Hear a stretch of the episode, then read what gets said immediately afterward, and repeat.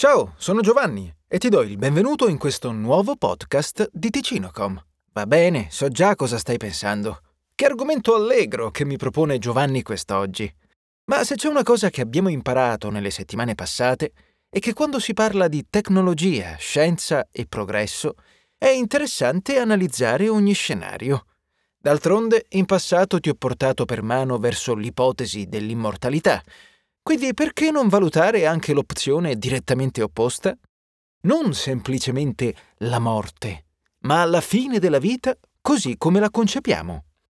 Oggi voglio parlarti della fine del mondo, di come questo concetto attraversi la nostra mente da sempre e di come riusciamo ad essere egocentrici anche quando si parla di un evento globale. Ti parlerò anche degli scenari più o meno plausibili secondo i quali questa eventualità può manifestarsi ma prima di fare questo, ecco una domanda per te. Ti ricordi il 21 dicembre del 2012? Difficile dimenticarsi dell'anno in cui sembrava voler finire tutto, anche se il 2020 si è rivelato essere un avversario formidabile nel perseguimento di quell'obiettivo. Nel 2012 girava voce che il 21 dicembre tutto sarebbe finito.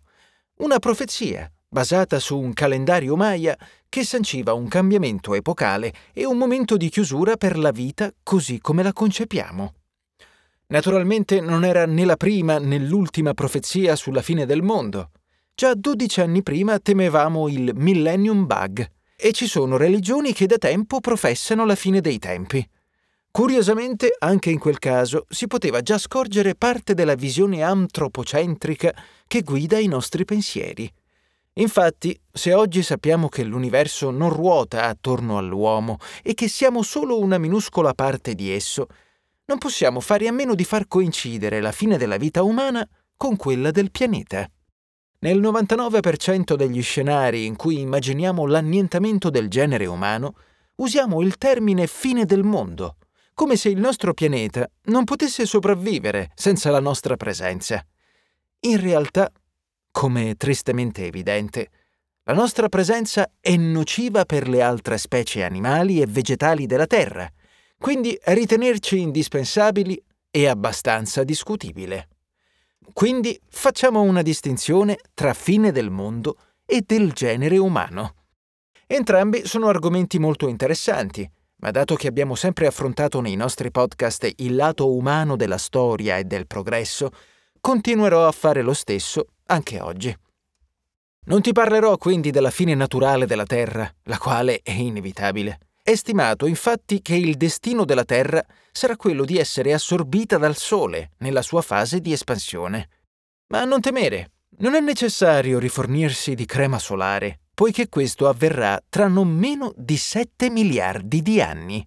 Per darti un'idea di quanto sia lungo questo periodo, la storia umana, il cui inizio coincide con l'invenzione della scrittura, è di poco più di 5.000 anni.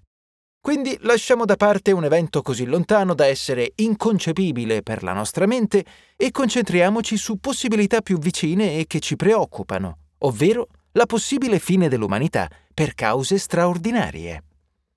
Anche la vita umana ha un countdown, in realtà l'umanità potrebbe estinguersi nei prossimi 80 anni. Chiaramente questa è una stima teorica proposta all'Università di Oxford nel 2008, in occasione di una conferenza sui rischi globali. Diversi esperti hanno espresso un'idea della fine del genere umano nel giro di uno o più secoli per cause che ti mostrerò a breve. Per quanto quindi la nostra idea di mondo è quella di una Terra popolata dagli esseri umani, il nostro periodo di abitazione e di vita al vertice della catena alimentare potrebbe già trovarsi nella sua parabola discendente. Ma come finirà l'umanità? Qual è la tua teoria? Ci sono diverse eventualità che sono state prese in esame. Innanzitutto, secondo gli esperti, è più probabile che la fine sopraggiunga grazie ai nostri sforzi combinati che rispetto a un evento straordinario come un meteorite o un'esplosione vulcanica.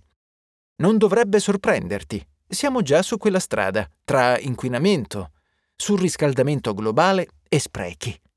Anche se un report del 2017 sul The Lancet ha rivelato che nonostante questi fattori siano causa di milioni di morti e di impoverimento della qualità della vita, difficilmente causeranno un'estinzione di massa. Però da una parte ci fa rimpiangere l'idea quasi romantica di una fine rapida e indolore causata da un meteorite. Un'eventualità che la NASA ha cercato di simulare per vedere se con la corrente tecnologia saremmo in grado di fermare un corpo estraneo in rotta di collisione con la Terra. Beh, l'esperimento del 4 maggio non è stato molto rincuorante. Non solo non siamo riusciti a fermare il meteorite, ma nella simulazione questo ha distrutto metà continente europeo. L'impossibilità di agire è dovuta al ritardo nell'avvistamento e alla tecnologia di intercettazione.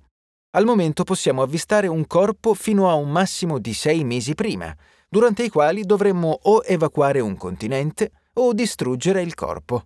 Alternative impossibili per motivi diversi.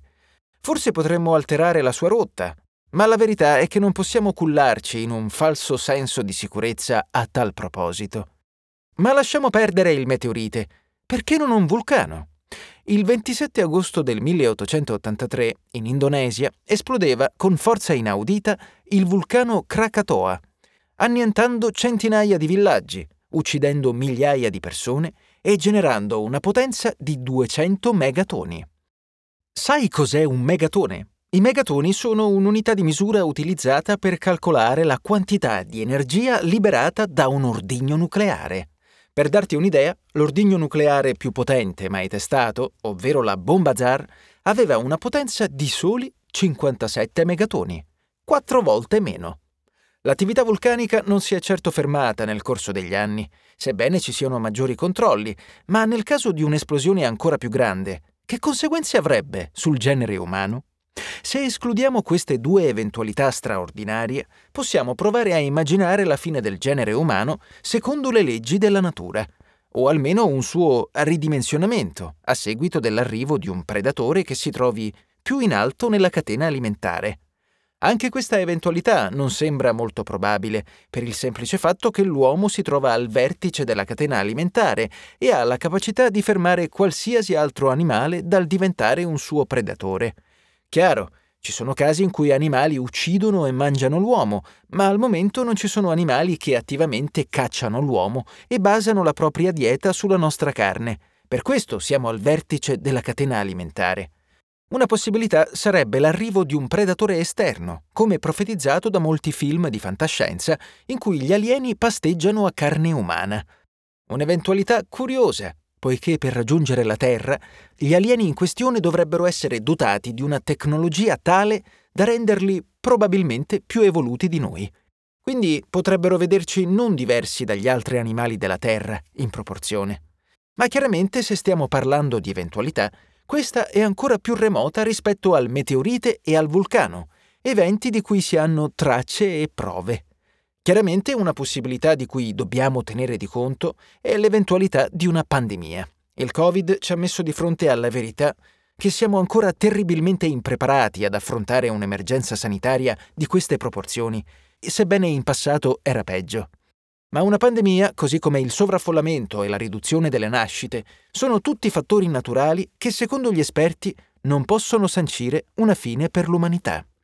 Sebbene lo scrittore e filosofo canadese John A. Leslie abbia profetizzato una fine dell'umanità nel 2400, qualora le nascite dovessero ridursi, la verità è che tutti questi fattori causerebbero una riduzione della popolazione temporanea, per poi trovare una forma di equilibrio. Escludendo quindi le cause naturali, le quali sembrano trovarsi solo in un evento vulcanico di dimensioni inaudite o in un meteorite gigantesco, la probabilità di anticipare entrambi con la nostra tecnologia è presente. Una guerra nucleare, la tanto temuta terza guerra mondiale, potrebbe non solo significare una pioggia di testate nucleari, ma un inverno radioattivo profetizzato da molti film, libri e videogiochi. Guardando quindi alle nostre possibilità con ottimismo, se l'uomo non si autodistrugge è difficile che la nostra estinzione arrivi in tempi brevi naturalmente sempre che non si generi un buco nero durante un esperimento al CERN, come si temeva tempo fa. L'analisi che ti ho offerto oggi non è nata al fine di allarmarti sulle nostre possibilità di sopravvivenza, ma per farti capire due cose fondamentali.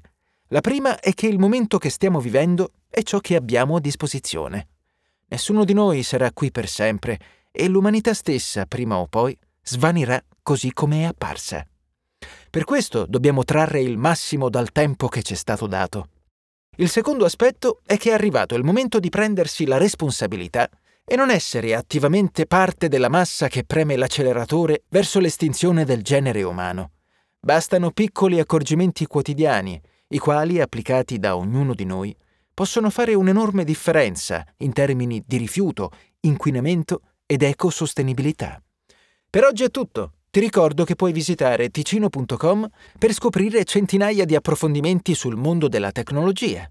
E io ti aspetto nel prossimo podcast la prossima settimana. A presto!